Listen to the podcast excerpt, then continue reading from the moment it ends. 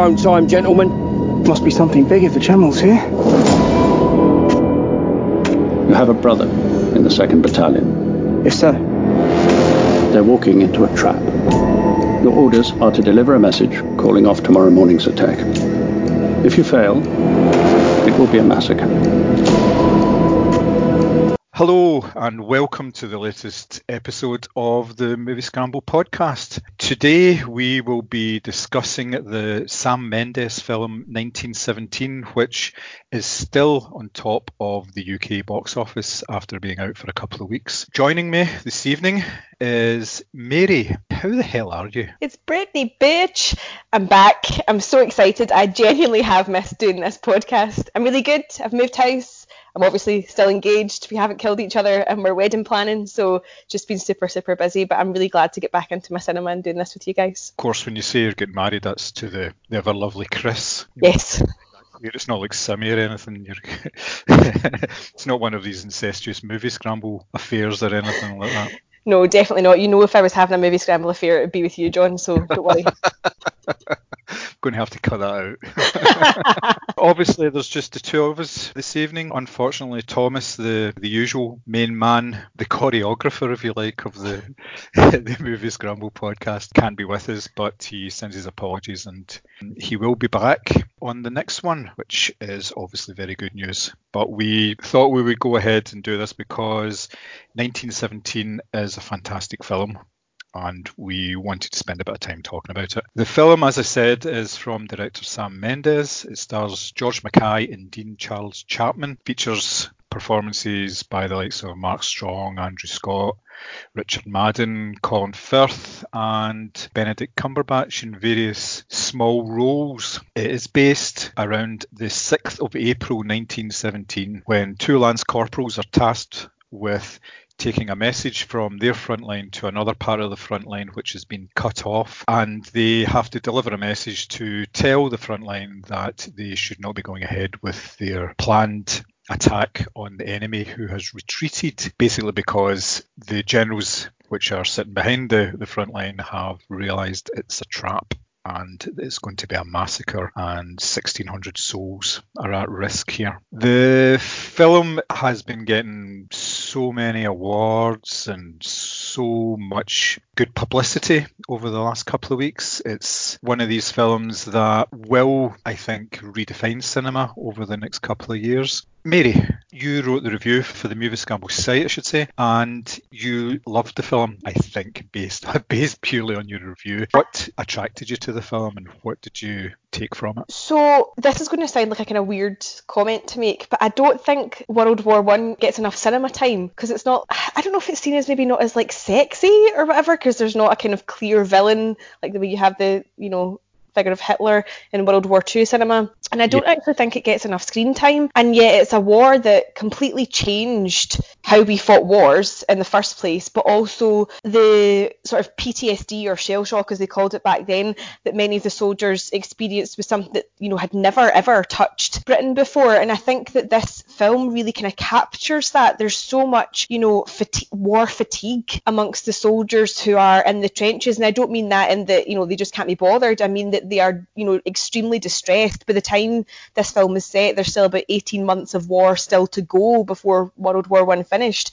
And for me, the minute Blake and Schofield went up and over, I, I, just held my breath. Like there was two hours of me just, I, I couldn't exhale. I was so wrapped up in everything they were doing. And, you know, what really struck me, and I said this in reviews, that, you know, these are young boys. These aren't, you know, men who are equipped to be soldiers or know anything about war or really why they're fighting. They're just young boys who've been, you know, conscripted and I just I felt so much for them. I just I couldn't I was completely wrapped up in my own emotions and then I looked to my left and there was an elderly gentleman absolutely breaking his heart sobbing across the aisle from me as well. So I think it was quite emotional cinema experience for everyone actually. But yeah, no, I loved it. You know, amazing performances and just I, I was fascinated by how they were going to pull off the kind of single shot or single take thing because me being me, I was looking for the join or whatever, but it, it's flawless. It is absolutely flawless. And for me, it outstrips Dunkirk.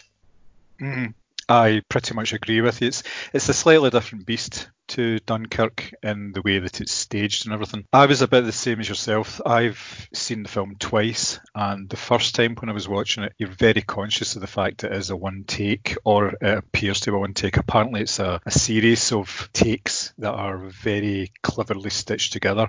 Some are very short, but some are up to nine minutes long, which is just absolutely astounding as far as I'm concerned to have a shot that lasts for nine minutes and covers so much ground in time and story is just an amazing feat of it's an amazing feat of cinematography. It's just an amazing feat of direction and acting and everything to do with the whole production was just it was just totally spot on. I was a bit scared to begin with that it was going to be overshadowed by the technique it was using. That was going to be the sort of main focus for it. But what that did was it drove the story and it drove it in such a way that there was tension right from the very start. It started very gently it was like a field in France and one of the guys was sleeping and another guy was pretending to sleep and then from there the tension just racked up and racked up, and it, it you got moments where it, it would sort of come down again in order for you to almost like the audience to have a breath and then start back up again because you knew that the next thing was just around the corner.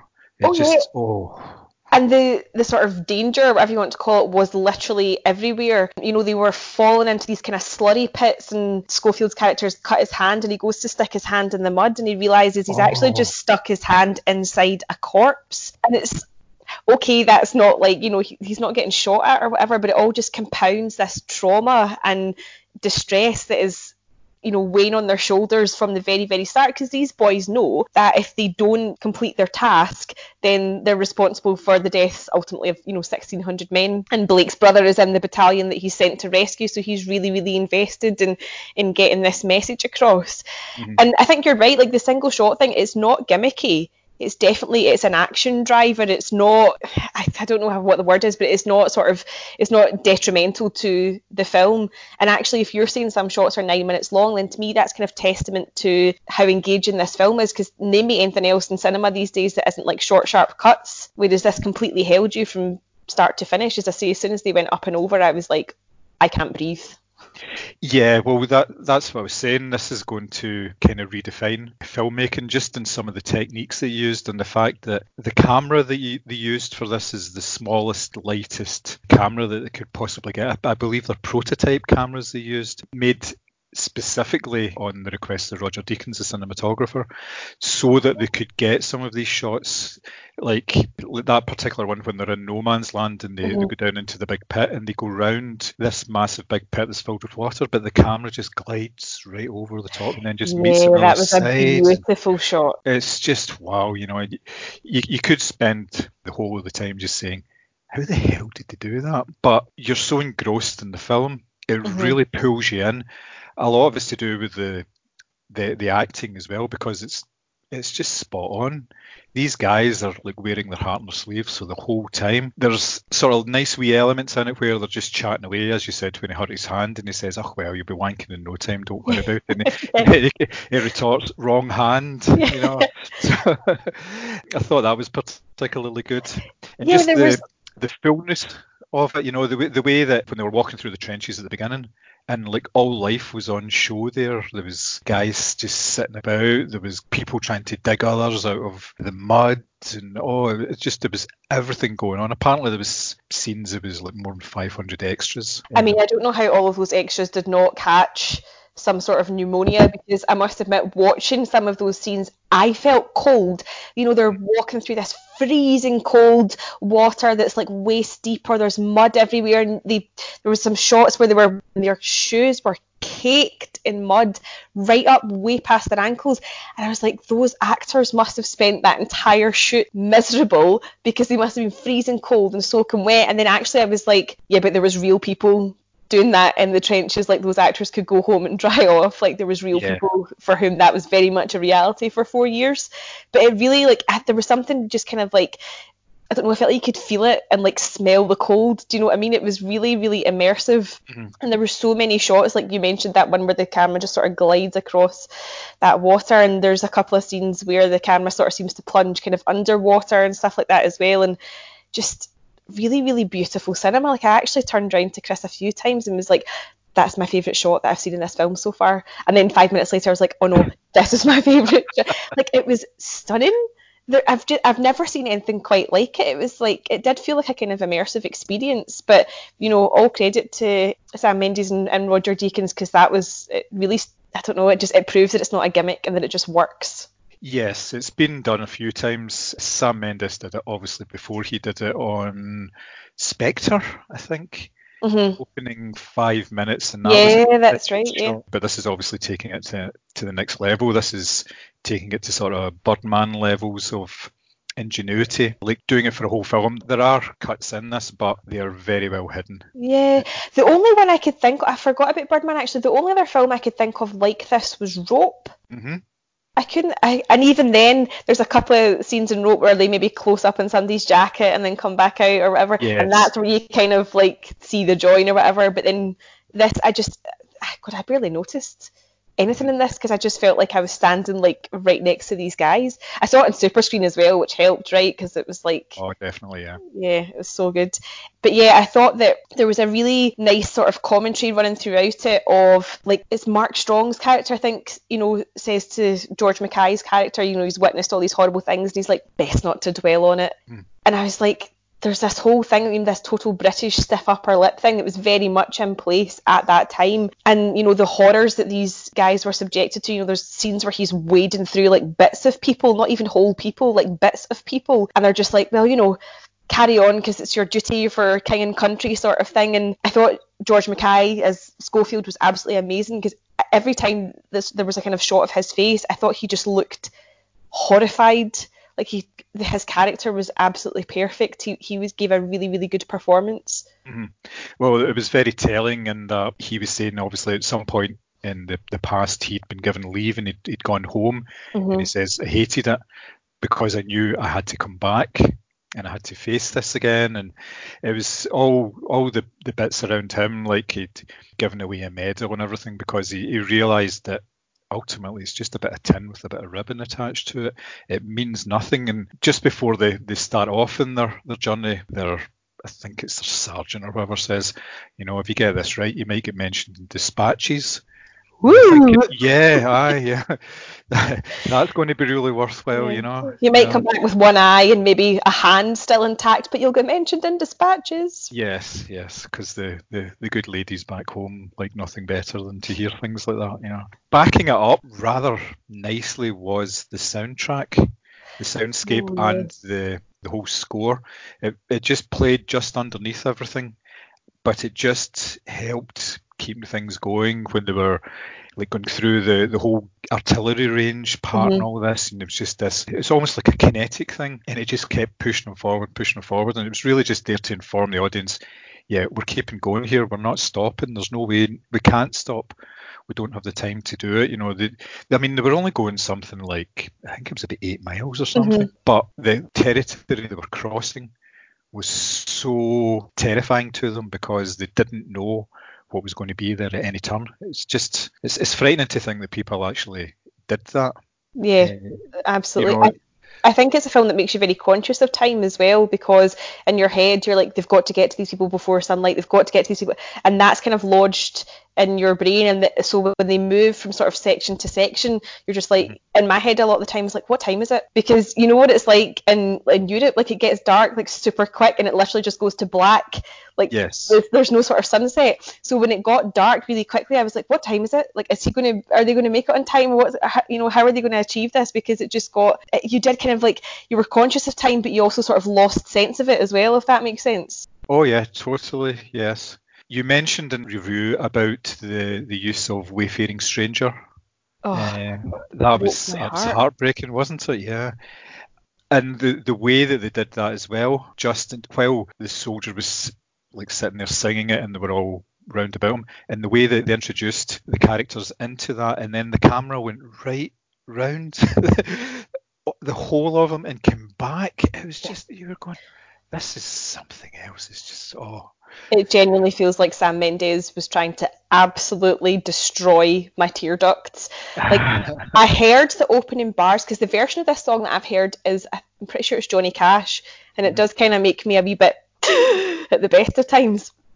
so this start the first kind of like opening lines of it and I was like oh god oh god that's that Wayfaring Stranger song and then as the camera sort of panned round all the soldiers you're like some of them were kind of listening and engaged because it was probably a wee bit of entertainment for them but most of them they looked like just walking corpses. They just looked awful and no amount of sort of beautiful singing and you know haunting though it was sort of weaving its way through the trees. Nothing was going to change the fact that they were about to go and basically face german artillery or whatever. And like it just oh that was such a and it was such a still moment as well like everyone was really really still including the guy who was singing and that sort of as you say sort of allows you to breathe because it brought the pace right down before it was going to launch you into something else. Yeah and the fact is when it panned round all of these soldiers you realized they were all just boys. They were all 17 18 year old boys. Now my grandfather was in the First World War, and he oh. lied in order. He was only something like 14 or 15, but they were desperate for people to oh uh, be involved. So he was actually there.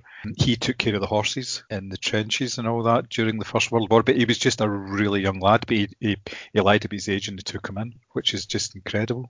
I think that was quite common though, because mm-hmm. um, in the First World War in particular, they set up what they called like friends and family battalions.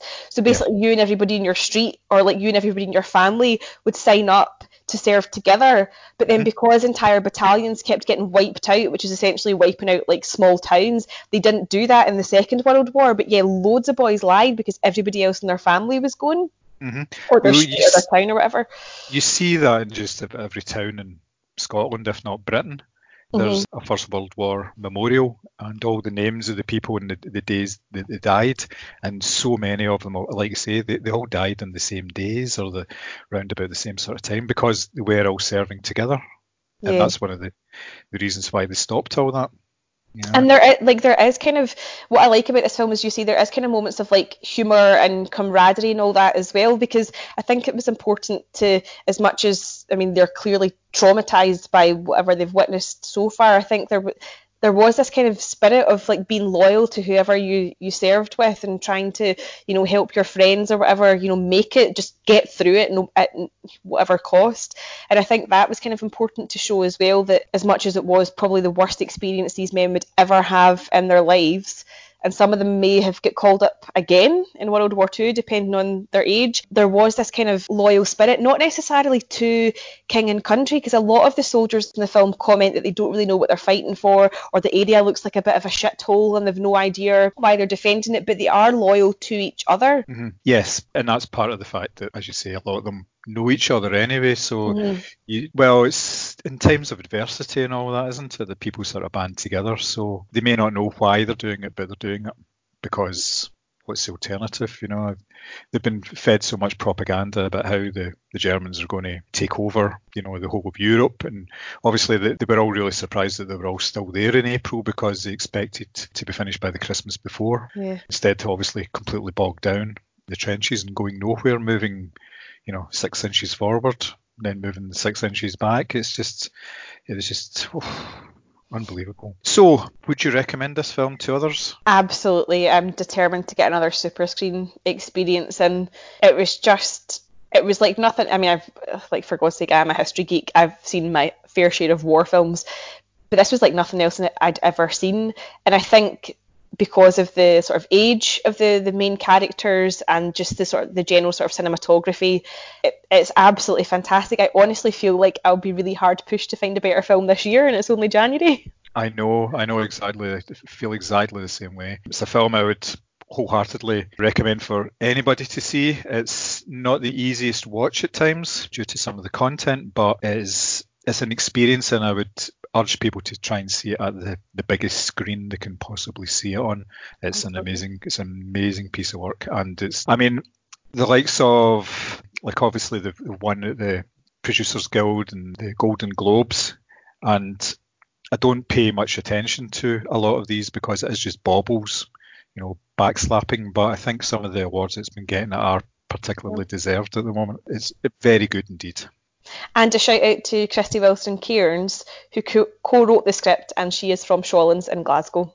Oh, right, okay, excellent. And it came from an idea that Sam Mendes got from his grandfather, who served in the the yeah, war as a runner, apparently. little notice at the end, and I was Yeah. just by that point I was I could barely see because of the tears. but I did see the surname was the same, and I was like, oh, he must have done this for someone in his family. So yeah.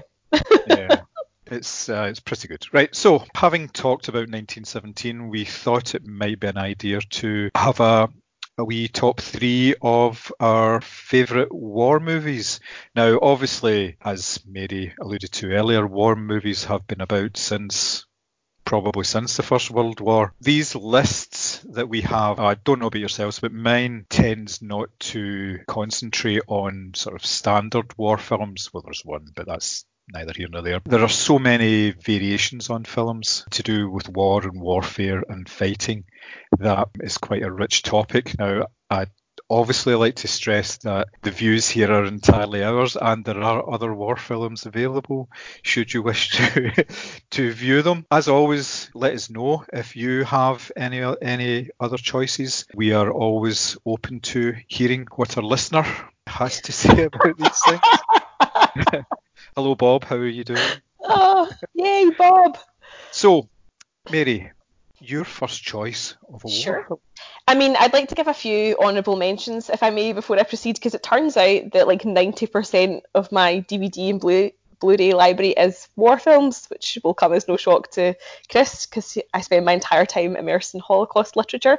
So, Battle for Algiers, I, Life is Beautiful, and Rome Città Aperta just missed out on my top three. But to start off, my first pick is one of my favourite films of all time, which is Downfall, Oliver Hirschbiegel's 2004 film, which centres around Hitler's final days in his Berlin bunker. So this is a film that I remember going to see in a school trip with my history class, just to make you feel old, John. thank you and very much it it blew me away and I know it spawned like a million sort of parody things on YouTube, but I think if you are genuinely to sit down and watch this, it's a film that's quite emotionally demanding and again it sort of really gets you thinking about the actual people who were involved in, in these situations. So Bruno Ganz stars as Hitler, but not Hitler of the maniacal speeches and shouting and salutes. This is a man who's old. He is ill and he is losing the war that he started. Bruno Ganz took a lot of criticism for taking on this role because people accused him of trying to humanise Hitler by obviously giving him the sort of Parkinson shake and all the rest of it. And you know he's a really respected actor and people couldn't understand why he did it. But it's a film that's it's quite tricky to describe. It's very claustrophobic. It's very intense. You obviously know what the outcome of this is going to be but there's still so much that you can learn from it. Like I didn't realise that Hitler was very ill towards the end of, of the war and people were kind of watching the decisions that he were making and you know nobody in his team could say to him this is a bad idea because he was just shouting and screaming and you know totally a man losing the grip of control that he had and surrounded by yes men and flunkies and all the rest of it and in the middle of all this is Traudl Junge who's a secretary who was brought in to work in the bunker and the film sort of bookended with interviews of like real life interviews of of her and describing her time there. And it's it's bizarre because there's you know Berlin's getting bombed to shit outside and Eva Braun is worried about where her next shipment of champagne is coming from. And you know there's so much sort of internal politics and who's best friends with who and who's trying to oust who. And you just it's crazy. Like their world is literally falling down around them. And there's still these kind of like human really trivial moments. And I think that's why it is so interesting to watch because there are these kind of real nuggets of like human squabbles. And it's not a man who you've just seen in black and white you know shouting at you know millions of people. It is very it is very human. But i think that's kind of the point is that he was just a man and you know so many sort of blindly followed him. It's a really really fantastic film and it's as I say, it spawned a lot of kind of parodies and stuff online, but it's a film that I think will, you know, even people who think that they know a lot about World War II or know a lot about, you know, Hitler or Germany or whatever, I think it's a film that can still surprise and certainly shock how the ending happens with Dr. Goebbels and his wife and stuff like that. That to me is still a really shocking piece of cinema. But yeah, one of my favourite films of all time, never mind one of my favourite war films. Nice. I have to admit, I have never seen Downfall. I do own it, but I have never ah. seen it. I know, I know, it's one of these blind spots that I've always had, but it, I think in terms of you, you mentioned obviously it spawned a, a, a thousand videos based on the one scene. Mm-hmm. In a way, that's it kind of keeps it in the consciousness because if people are viewing that, they're actually going to say, well, what was actually the original one? They're, they they want to be able to understand what the references are. I think it was most recently used by Taika Waititi. He did one for Jojo Rabbit, which was Yeah. particularly good, but I've seen all sorts of various ones. It's, it's quite something when I've seen sort of parodies more than I've actually seen the film itself. but I suppose that's the sort of the world we live in, really, isn't it? Yeah. Yep. Yep. Excellent choice, yeah. My first pick is a more sort of traditional film. It's uh, Where Eagles Dare. It's a 1968. um, Sorry, I'm just laughing because my dad tortures us with this every Christmas. if it's not this, it's Bridge Over the River Kwai or Guns of Navarone. I didn't consider either of the other two, but yes, they're both up there, top war films. Yeah, this is one of the first films I can actually remember seeing, basically because it's it was pretty much on the telly all the time during the 1970s. Stars Richard Burton, stars Clint Eastwood. It's a sort of almost like a boy's own type war story written by Alistair MacLean, who then went on to do the screenplay for the, the actual film, based around uh, a team, an Anglo American team that's put together to go into Nazi occupied Bavaria, I think it is, um, to rescue a general who's been captured. Now, this general is one of the main planners for the, the Western Front, and they want to get to him before he spills all his secrets, which would basically turn the tide of the war to the to the good of the Nazis. Within the team as well, there is suspicions that there's some sort of a mole, and the only two that seem to be able to work together are the Clint Eastwood character and the Richard Burton character, and they just basically romp through the snow and up into the castle. And as I say, it is a bit of an adventure the the Nazis are all kind of one dimensional, but it's a thoroughly enjoyable watch. I as I say, it's it's got sentimental value, and when we first thought about this, it was the first thing that actually came to mind. Basically, because of the broadsword calling Danny Boy reference. Which I honestly, like, Dad, if you're listening, Broadsword to Danny Boy is literally like imprinted on my brain because it's just every time it gets like now when Channel Five start loading their war films at Christmas, yeah. my dad just goes about the house saying that phrase, like no context, just floating about the house, saying it constantly between Christmas and New Year. Yeah, or there's, there's there's that and the other one where it's the SS officer and he says, I remember the cathedral being on the left hand side of the square, and uh, that's something that me and my son have a back and forward on when we talk about things, and we sort of sort of paraphrase it. You know, it's one of these sort of in jokes that just keeps going and keeps going. Yeah, so that's basically my first choice. It's not a particularly hard hitting film. It's a pleasant way to spend a couple of hours. Suppose. As you said, it's like a it's a romp. It's you know America and Britain save the world, that sort of thing. Yeah, nothing wrong with that. Yep, cool. So Your second one? yeah, this is kind of a wee bit left field for me actually, because I'm not really a big anime fan. But my next choice is uh, Grave of the Fireflies, which is from 1988, and it's a Studio Ghibli production.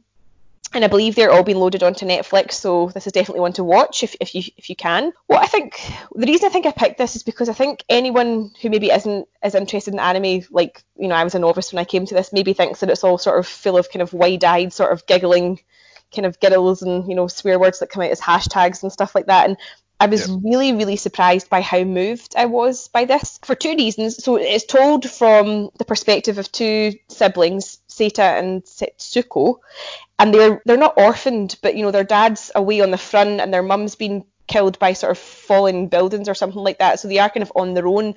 So there's the children's perspective but also you know it's set in Japan and we all know how that ended. So mm-hmm. there's this kind of sense of impending doom that right from the start of the film that not only are these children on their own but we know what this we know what the outcome of the war for the Japanese is. So it's definitely sort of head filled with this foreboding from the outset so these two kids, you know, they're met with, you know, greed and, and nastiness and abuse from all the adults that they try to reach out to for help. So they are really left to fend for themselves and they end up living in a cave with the older brother going to scavenge for food to try and keep his sister alive because she's really, really badly malnourished. And the only sort of reprieve they have from the the nightly raids from by the Americans overhead are the fireflies, and these are obviously these little green sort of fluorescent dots floating across the screen, and it's the only little bit of joy she has in her life because everything else is so miserable. And you know, if you think you're going into this and it's just a cartoon, it's a film that will hit you every bit as much as you know a, a real life, you know, war film with actual actors. It's, so grim, and I think especially because it's children at the centre of it, it, you can't help but sort of tug on the heartstrings. And I think I read somewhere that it's sort of semi autobiographical from the writer. I'm not 100% sure on that, but if that is true, then my God, because it, it really is a sort of story of, you know, no hope and even less hope. It's really, really a really good watch. So if it does come on Netflix, I thoroughly recommend. Nice. Yeah, there's basically every Studio Ghibli film is going to be on. They're putting them out over the course of three months to give you plenty of time to to watch them all rather than just dumping them all at the one time apparently sad to say this is another one i haven't seen uh, I will rectify that next month, definitely, because uh, my Studio Ghibli knowledge is very, very lacking. I've seen maybe four or five of them, and I really enjoyed every one that I saw. And like you say, they're not sort of standard anime with big wide-eyed boys and girls pretty much just wearing school uniforms all the time. It's, it's something. it's something.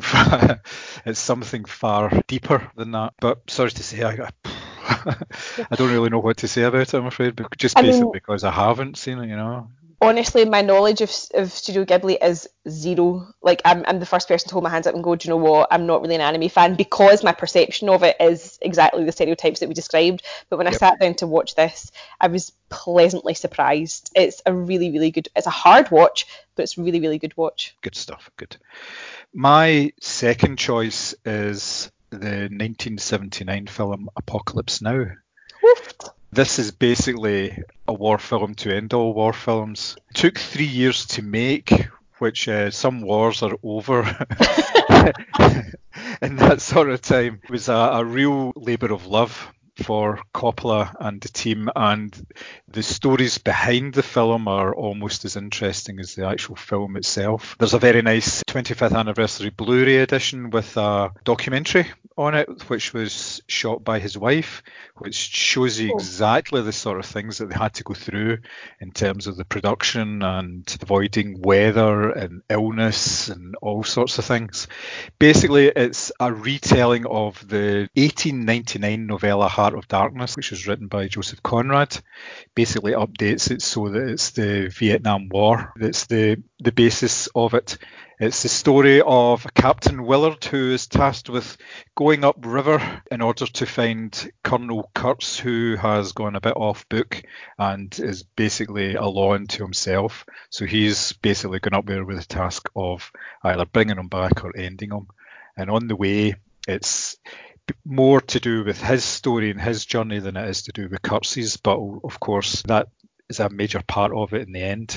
It's got a particularly iconic opening scene with the, the overhead fan morphs into the doors, the end, and basically takes it from there. So that basically sets the scene for you, and you're saying, "Well, this is just unbelievable. It's something else." It's again, it's a it's a film that you probably didn't see the likes of before, and it kind of shows on the screen. It's a compelling story. It's a long story.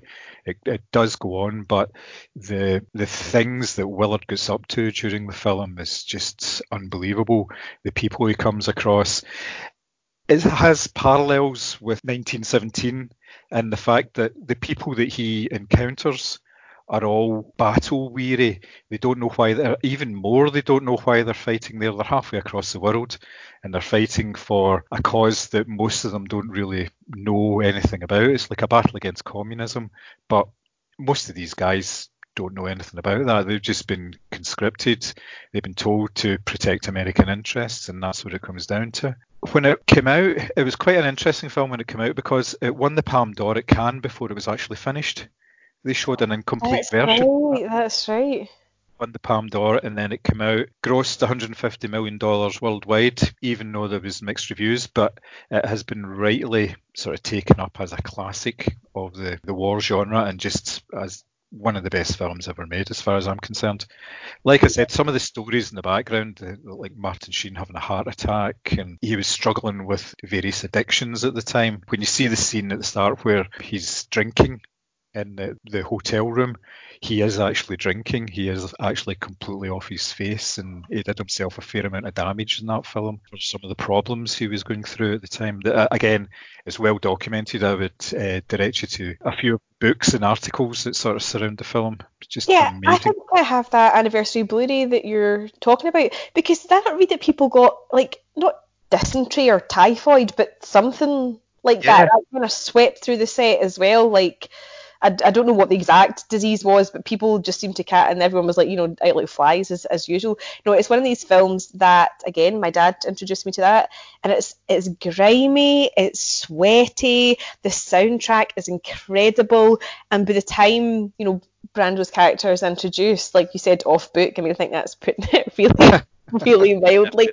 But it, it's a fascinating film, and it, like a lot of war films, it involves this sort of quest of getting from A to B, but it's never that straightforward. No, it rightfully so a classic. It is a bit on the long side. You do have to dedicate time to sit down and watch it, but it's so so worth it. Yeah, I think it's one of these films that maybe took me about two, three goes to actually watch it all the way through because it's one of these films that you think is a really good idea to start watching at 11 o'clock at night. Yeah. By about quarter past 12, you realise that you're never going to make it all the way. So, I'm never gonna Yeah. make it, man. I'm not gonna make it. so your third and final choice? So I'm almost kind of disappointed in myself at how mainstream I've gone when I when I look at what I could have chosen. So my third and final choice is Hacksaw Ridge. Hmm? You know, say what you want about Big Mel. The dude does a good big historical epic. He really knows his shit when it comes to this. So I can't even remember when this was released, but it was recently. It was like 2015 or 16, and the film focuses on the character of, sorry, not the character of the real life person, Desmond Doss, who's played by Andrew Garfield, who is the who was the first person in American history to win their Medal of Honor without actually ever having fired a shot. So he served in World War II, and rather than be a sort of conscientious objector or whatever the American equivalent is, he decided to go into the military but with the clear intention of never wounding or hurting or shooting or whatever because he was extremely religious and was ultimately a pacifist. And there's a couple of things that sort of stem this belief. You know he grew up with a really abusive father and he you know does have really sort of strong religious morals. But it's a film that really really again it just sort of emotionally kind of ruins you. Like there's a, a scene that chris always refers to as well where doss is actually using one of his comrades as a human shield to sort of run across a battlefield and try and survive getting from one side to the other. But it's a film that really sort of it makes you sort of think about it's going to sound really cheesy but the sort of endurance of the human spirit. Like he was you know he was vilified he was abused he was made fun of because he was just determined not to actually be involved in the violence of war. And yet what he did achieve in terms of saving people and helping fellow soldiers was nothing short of incredible. The the guy is like a, a miracle to use a religious term. And there's a there's so many shots in that film where you're just like everyone's crying or you know the battlefield is like so full of smoke and fire that you can barely see and it it like 1917 it sort of sweeps you up in your surroundings and it's just it's a really really great film. Vince vaughn is in it as well. He puts in a really good performance as well actually as one of the army sergeants. But it's just it's a film that's it's so powerful and it's like again it's a story that I'd never heard before of the of this young man determined to go to war to serve his country but not but determined equally not to do any harm to anyone else. And it is it's quite emotional. I think there's an interview with the the real Desmond at the end and he's still you know he has absolute courage and his conviction and it's just it's a pretty remarkable story but beautifully shot and again really drags you into that sort of soundscape of war. Mm. Yeah, there's a couple of big battle scenes, especially in the third act, which are just amazing to to see. Like you say, Mel does a good Mel does a good film, even if he does have questionable politics. And no obviously, he's not the only one these days that has. Uh, it, it- Mr. Vaughn as well has been in the news recently for something similar.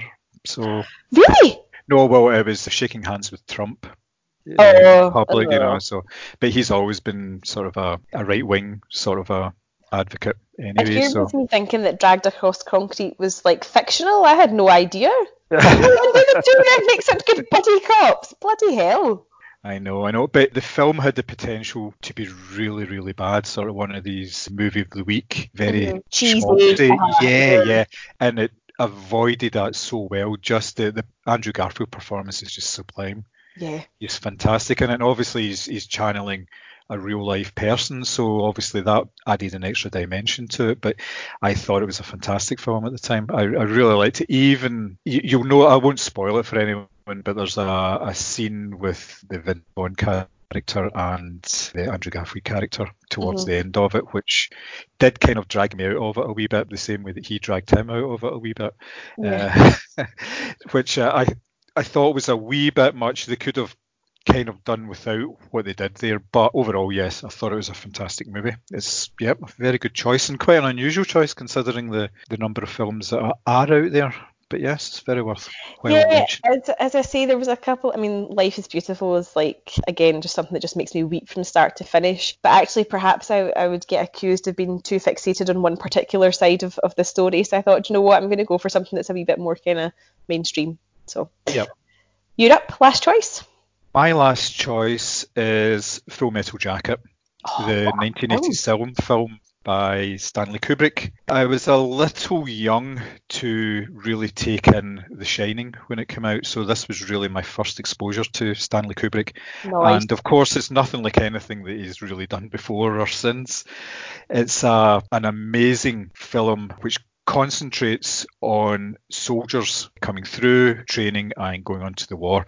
There's basically two halves of it. There's a half where the soldiers are all together, principally Private Joker and Private Pyle, and it's how they go through their basic training, and then the second half of the film is their deployment into Vietnam, and it basically follows Private Joker as he goes in as I think he's in the he's, some sort of reporter or something. He- Mhm, mhm. he reports for Stars and Stripes, the, the newspaper of the forces. It's an immensely powerful film because, again, it shows you that a lot of the time it's these young, inexperienced, underprivileged guys that are fighting for something that they, they don't know what it's about. And a lot of them are just there because either they were forced to do it or they think it's a good idea.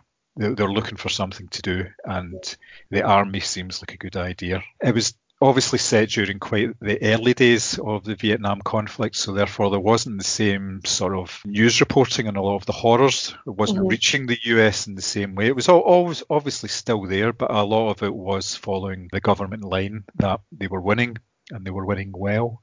And obviously, it was only when they got over there and actually found out what was actually going on, just what kind of shit show it actually was, and the fact that so many young guys died. It was just unbelievable. You just can't believe it. So, as I say, it's a Stanley Kubrick film. It- It really, really knows its subject, everything about it. The drill instructor, Lee Ermey, is actually a drill instructor. He was brought in to coach the drill instructor they were going to use. And when they saw what he was doing, they just said, "You can do that. You just do. You just take on that part."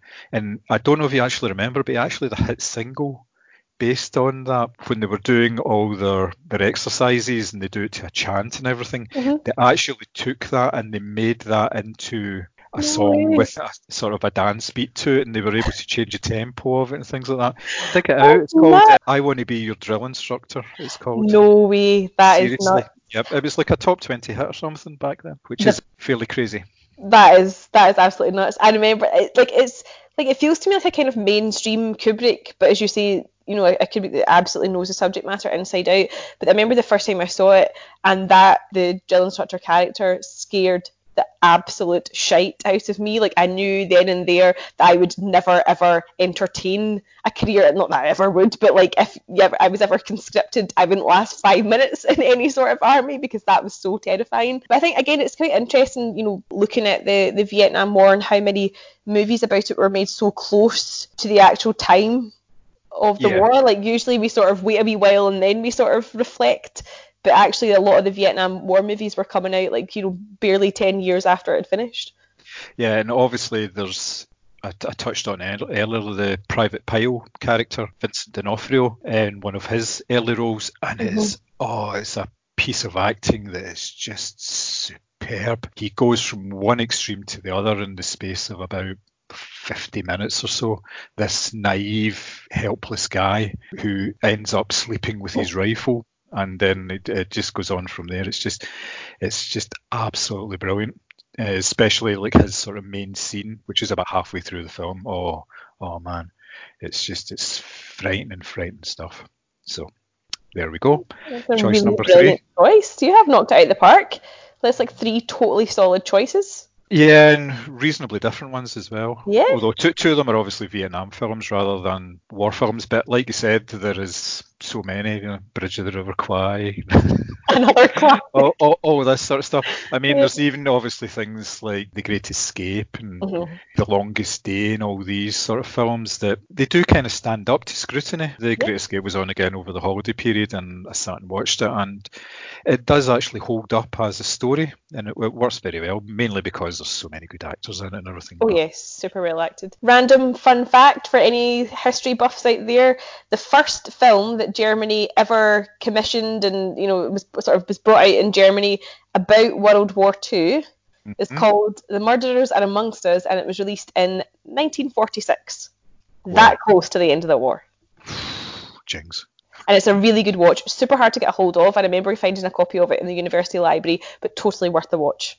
Really, really interesting how reflective it is so close to the event. Nice, nice. Right, so you've heard our choices. We have given you a flavour of what we think of as good war films. We'd obviously like to hear from you. You can get us on the usual social media channels Facebook, Twitter, Instagram. You can email us at podcast at. Go on, you can be the first. Obviously, we've been doing this for just under a year, and the response that we've had has been absolutely phenomenal from uh, the people who have listened to us and downloaded the podcast and took the time to give us a review. If you do get the chance, please review us on the podcast app of your choice. It means an awful lot to us. It means that we are actually getting the message out there and people actually like what we hear. And it means that more random strangers will come up to Mary in the pub and, and talk to her, which is actually a very good thing. I was actually at a Burns supper on Saturday night, sat next to a gentleman who also listens to our podcast. Nice, nice. So we've got fans everywhere. And he heard that voice and he said, I know that voice from somewhere. He was like, Mary? And I was like, yes, yes, it is me.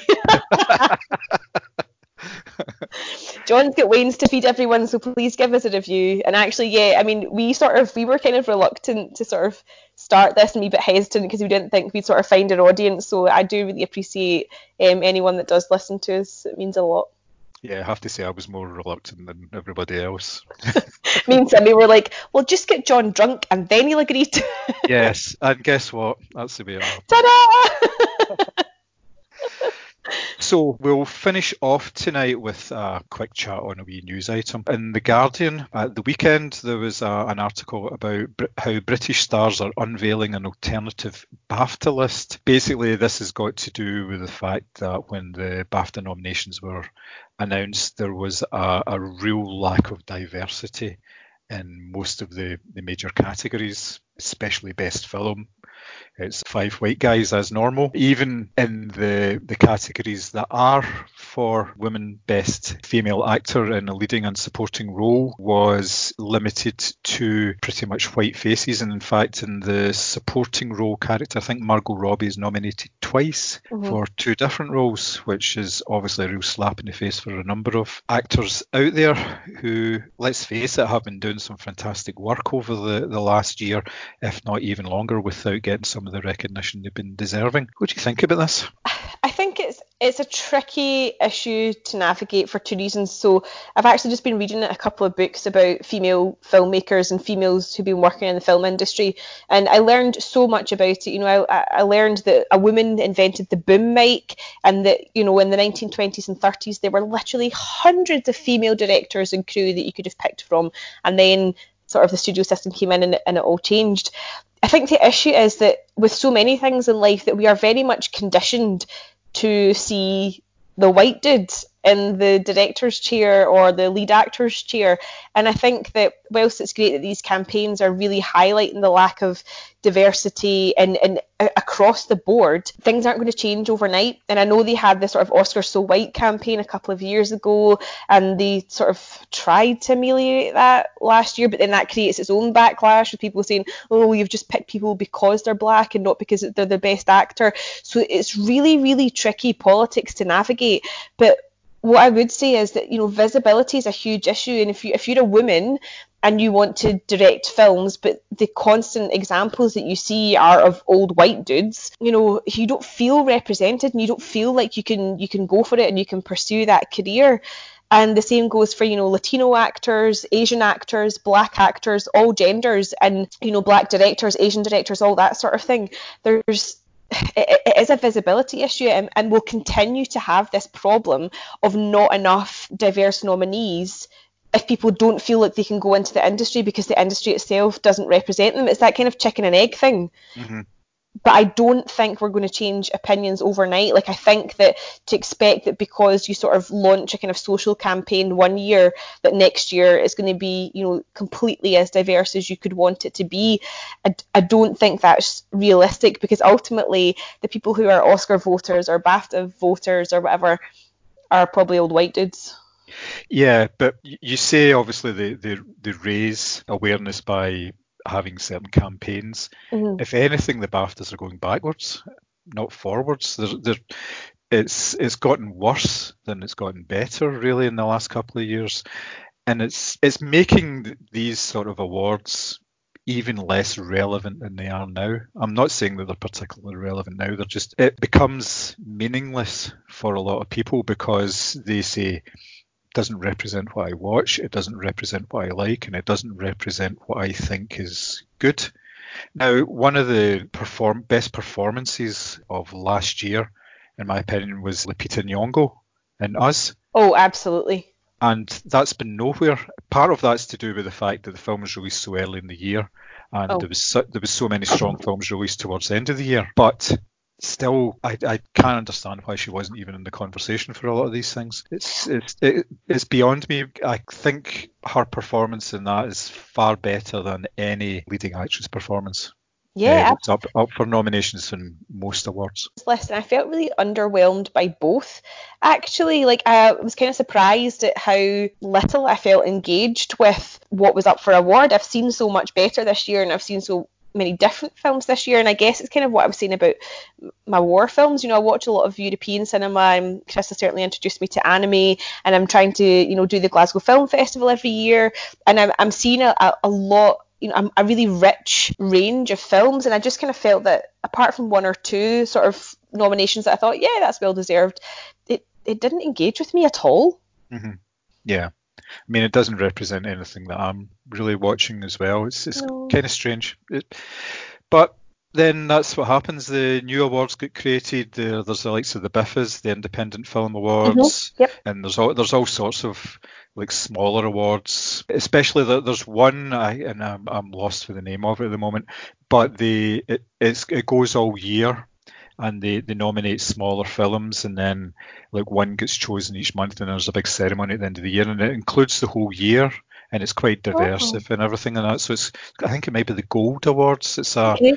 it's only maybe in its second or third year uh, well, of, of going I think I think the thing is that you know the more this kind of keeps continuing this way and, and the more that certain groups feel very underrepresented. I think these kind of smaller awards will actually benefit from that because there'll be more interest and more traction mm-hmm. because they're actually representing what people are going to see. And listen, I say that as somebody who, you know, I bloody love a big popcorn blockbuster. That you know, I'm buzzing for, you know, the new Mission Impossible's coming out and, and the new James Bond, but that isn't all I consume. Yeah, yeah. Yeah. So I think there's a real, you know, people, whoever is that's in charge of these votes or whatever, really needs to take a step back and think about what people are actually watching and also how they're watching it as well. Because I've seen a, you know, the Irishman is obviously nominated because on it's a Netflix production, but actually I think we'll, we'll see more and more of that. We'll see more kind of streaming service productions being nominated for awards. Marriage Story is obviously up as well, but I really, really think that we need to to actually reflect how people are, are, are consuming media and what they're consuming. And a lot of people are really rejecting sort of, you know, the trip to the cinema. Mm-hmm.